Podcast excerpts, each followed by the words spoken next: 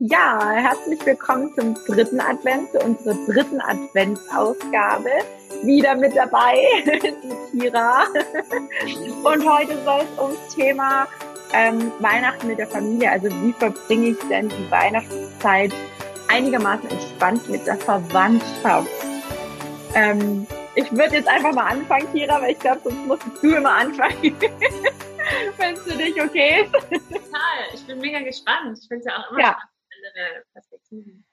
Also vorbereitungstechnisch ähm, ist es natürlich immer erstmal abzuklären, wer wann, an welchem Tag, mit wem, wohin geht zum Essen oder was mitgebracht wird und so weiter und so fort. So läuft es bei uns immer ab.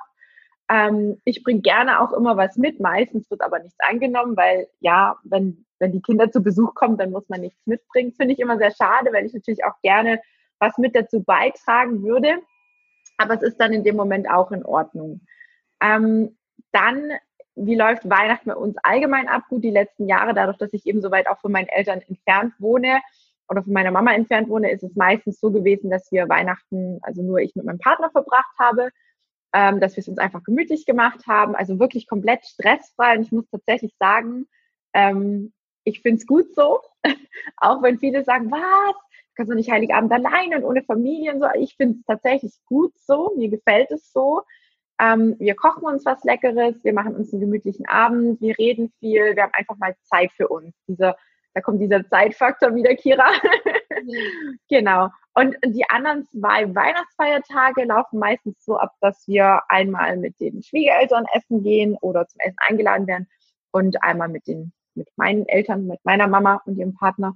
Ähm, ist aber auch relativ unterschiedlich die letzten Jahre gewesen, aufgrund der Entfernung. Also mal kann es sein, wir sind dann auch mal ein paar Tage dort.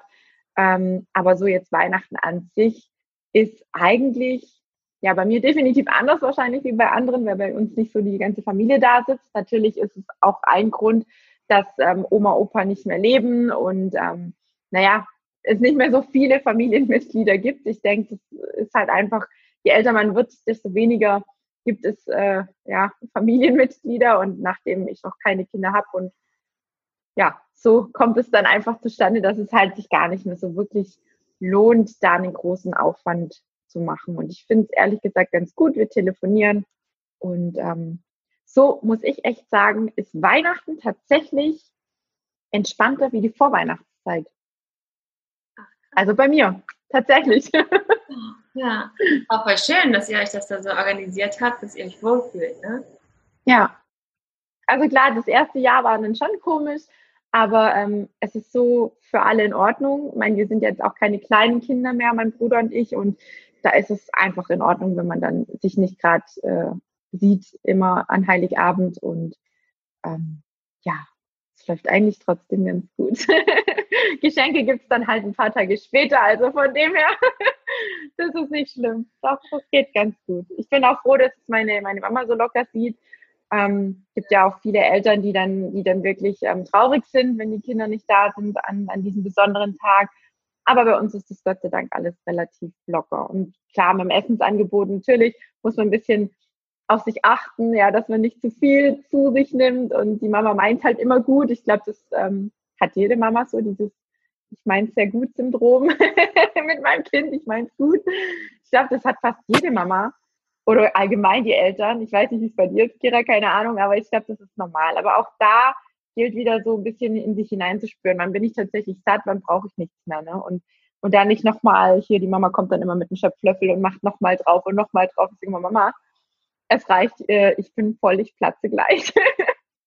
das funktioniert aber ganz gut. Also man muss dann halt wirklich, ja, sagen, wann, wann es genug ist. Ich nehme dann auch manchmal den Teller tatsächlich weg, dass ich mir nichts mehr nachgeben kann. das geht. Das funktioniert. Ja, okay. Wie ist bei dir? Ja, ich habe ja gerade auch so parallel so ein bisschen irgendwie Parallelen gezogen äh, oder auch die Unterschiede irgendwo ähm, erkannt. Und ähm, also Weihnachten läuft eigentlich seit Jahren immer gleich ab. Heiligabend bin ich bei meinen Eltern. Dieses Jahr kommt mein Freund das erste Mal mit an Heiligabend zu meinen Eltern. Und die Weihnachtsfeiertage sind dann mit Familienbesuchen verbunden. Also ich habe auch keine Oma, kein Opa. Wir sind dann immer zu viert gewesen sehr lange. Jetzt sind wir zu sechs. Also ein bisschen gewachsen durch die Partner von uns. Ähm, doch immer sehr, sag mal, im kleinen Kreise und eher entspannt und gemütlich. Und die erste, zweite Weihnachtsfeiertag ist dann äh, Zurückreise nach Berlin und dann hier die Familie von meinem Freund abklappern. Und ich muss sagen, mm, dass ich Weihnachten, also so meine komplette Einstellung zu Weihnachten oder das, was ich auch lange von Weihnachten erwartet habe selber, hat sich sehr stark verändert bis heute. Und ich glaube, dass es auch damit zusammenhängt, dass ich ein Jahr lang mal nicht Weihnachten zu Hause gefeiert habe bei meinen Eltern und dadurch selber wieder so ein bisschen den Wert darin erkennen konnte. Denn ich habe, ähm, also es hat mich irgendwie immer gestresst. also vor allem dieses, ähm, dass zu Hause dann bestimmte Dinge so perfekt sein müssen oder dass so Erwartungen in den Raum gestellt werden, dass nur dieses Geschirr benutzt werden darf. Es hat mich irgendwie total genervt mhm. und auf die Palme gebracht, was andere an Weihnachten machen oder sagen oder wie meine Familie an Weihnachten sich verhält oder was die halt auch wollen. Das hat mich total genervt. Und seit ich halt einmal nicht Weihnachten zu Hause war, ähm, habe ich jetzt so jedes Jahr, mache ich mir so ganz bewusst, dass Weihnachten für mich persönlich für Verbundenheit steht. Also für mich ist Weihnachten einfach ein Fest der Verbundenheit mit der Familie. Und ich schaffe es, das so zu empfinden oder auch so für mich zu erleben oder zu gestalten, indem ich, das klingt vielleicht ein bisschen doof, aber ich äh, bringe ganz viel Verständnis auf für die Geschichte der anderen Mhm. Also ich äh, weiß und mache mir bewusst, warum meine Mutter das Bedürfnis hat, dass es ein perfekter Tag wird. Ich weiß, äh, warum mein Papa die Erwartung hat, dass wir ähm, schön gekleidet sind an Weihnachten. Also ich mache mir die Geschichten der anderen Personen bewusst, um mhm. ein Verständnis dafür zu haben, warum die Dinge so sind, wie sie sind. Ähm, entwickle trotzdem gleichzeitig ein gewisses Mitgefühl für mich, in welcher Art und Weise ich das erfüllen möchte, im Sinne meiner Verbundenheit oder auch nicht erfüllen möchte, trotzdem im Sinne von Verbundenheit. Und bereite mich somit sozusagen ein Stück weit darauf vor, dass ich dieses Fest so erleben kann, wie ich es gerne erleben möchte, indem ich mich aber auch sehr lange eine Zeit lang zumindest, mit den anderen Personen beschäftigt habe, damit ich nicht mehr in dieses in diese Schuldzuweisung verfalle an Weihnachten. Also nicht dieses Denken von, oh Mann, und wieso ist meine Mutter so, meine Schwester so, mein Papa so, wieso sind die überhaupt alle so und warum nervt das alles so, sondern ich sitze da mehr mit, also mittlerweile mit dieser, ja, mit dieser Dank dankbar dafür, dass wir alle da sind, dass wir gemeinsam verbringen können, dass wir eine Familie sind und dass ähm, meine Eltern, so wie sie sind, meine Eltern sind und dass sie mir dieses Leben geschenkt haben und ich nur deswegen auch hier sein kann. Also ich lege meinen Fokus sehr, sehr stark, wirklich sehr stark auf diese Dankbarkeit, diese mhm. Gemeinschaft, dieses Verbundensein, die Zeit miteinander, und das hat mir über die Jahre, je mehr ich das gemacht habe, hat es mich eben dahin gebracht, dass ich mich darauf freue. Also ich ja. freue mich auf das Weihnachtsfest, weil es für mich total, also etwas voll Schönes geworden ist, was ich super wertschätze, äh, vermutlich auch, weil es nicht immer so war, ähm, und den Fokus darauf zu legen auf das, was Weihnachten für mich wirklich ist und wie ich es gerne erleben möchte und dann dazu selber beizutragen, dass es das wird, wie ich es gerne möchte. Und dafür heißt es auch, ab und zu mal den Mut aufzubringen, den Mund aufzumachen, mhm. Dinge auszusprechen, die vielleicht nicht nur rosig oder toll sind, ähm, sondern auch auszusprechen, wenn dich was nervt, um dann zum Beispiel durch die Antwort verstehen zu können, was sich der andere dabei gedacht hat. Denn der andere ist ja nicht, also deine Mama ist nicht schuld an irgendwas, der Papa ist auch nicht schuld daran, dass ja, du ja. bist, sondern du bist genervt, weil du in dir gerade irgendwas zum Beispiel bewertest, weshalb du genervt sein kannst. Und das hat für mich auf jeden Fall, was Weihnachtsfest betrifft oder Familienzeit betrifft, komplett verändert. Okay. Also du sagst dann praktisch auch, ähm, wenn dich irgendwo was stört, ne? Also ja. ich bin da, ich bin da immer sehr vorsichtig, weil ich habe tatsächlich dann immer noch Angst, dass ich irgendjemand damit irgendwie kränken könnte, verletzen könnte. Vielleicht, dass die Person sagt, boah, für, für was habe ich jetzt hier den ganzen Aufwand betrieben? Jetzt äh, schmeißt die mir dies oder das oder jenes an den Kopf. Hm, das ist, ich glaube, aber auch einer der Gründe, wenn man das nicht so sagen kann, warum bei vielen Weihnachten so ein bisschen, ich will es jetzt nicht gespielt nennen, aber es ist schon viel auch so übertrieben. Ne? Also das finde ich zum Beispiel, das gefällt mir auch nicht. Also wenn wir bei den Schwiegereltern eingeladen sind, ähm, also Schwiegereltern in Spee, dann ähm, ist es auch ganz, ganz übertrieben. Also da gibt es wirklich Essen für eigentlich nochmal drei, vier, fünf Personen mehr.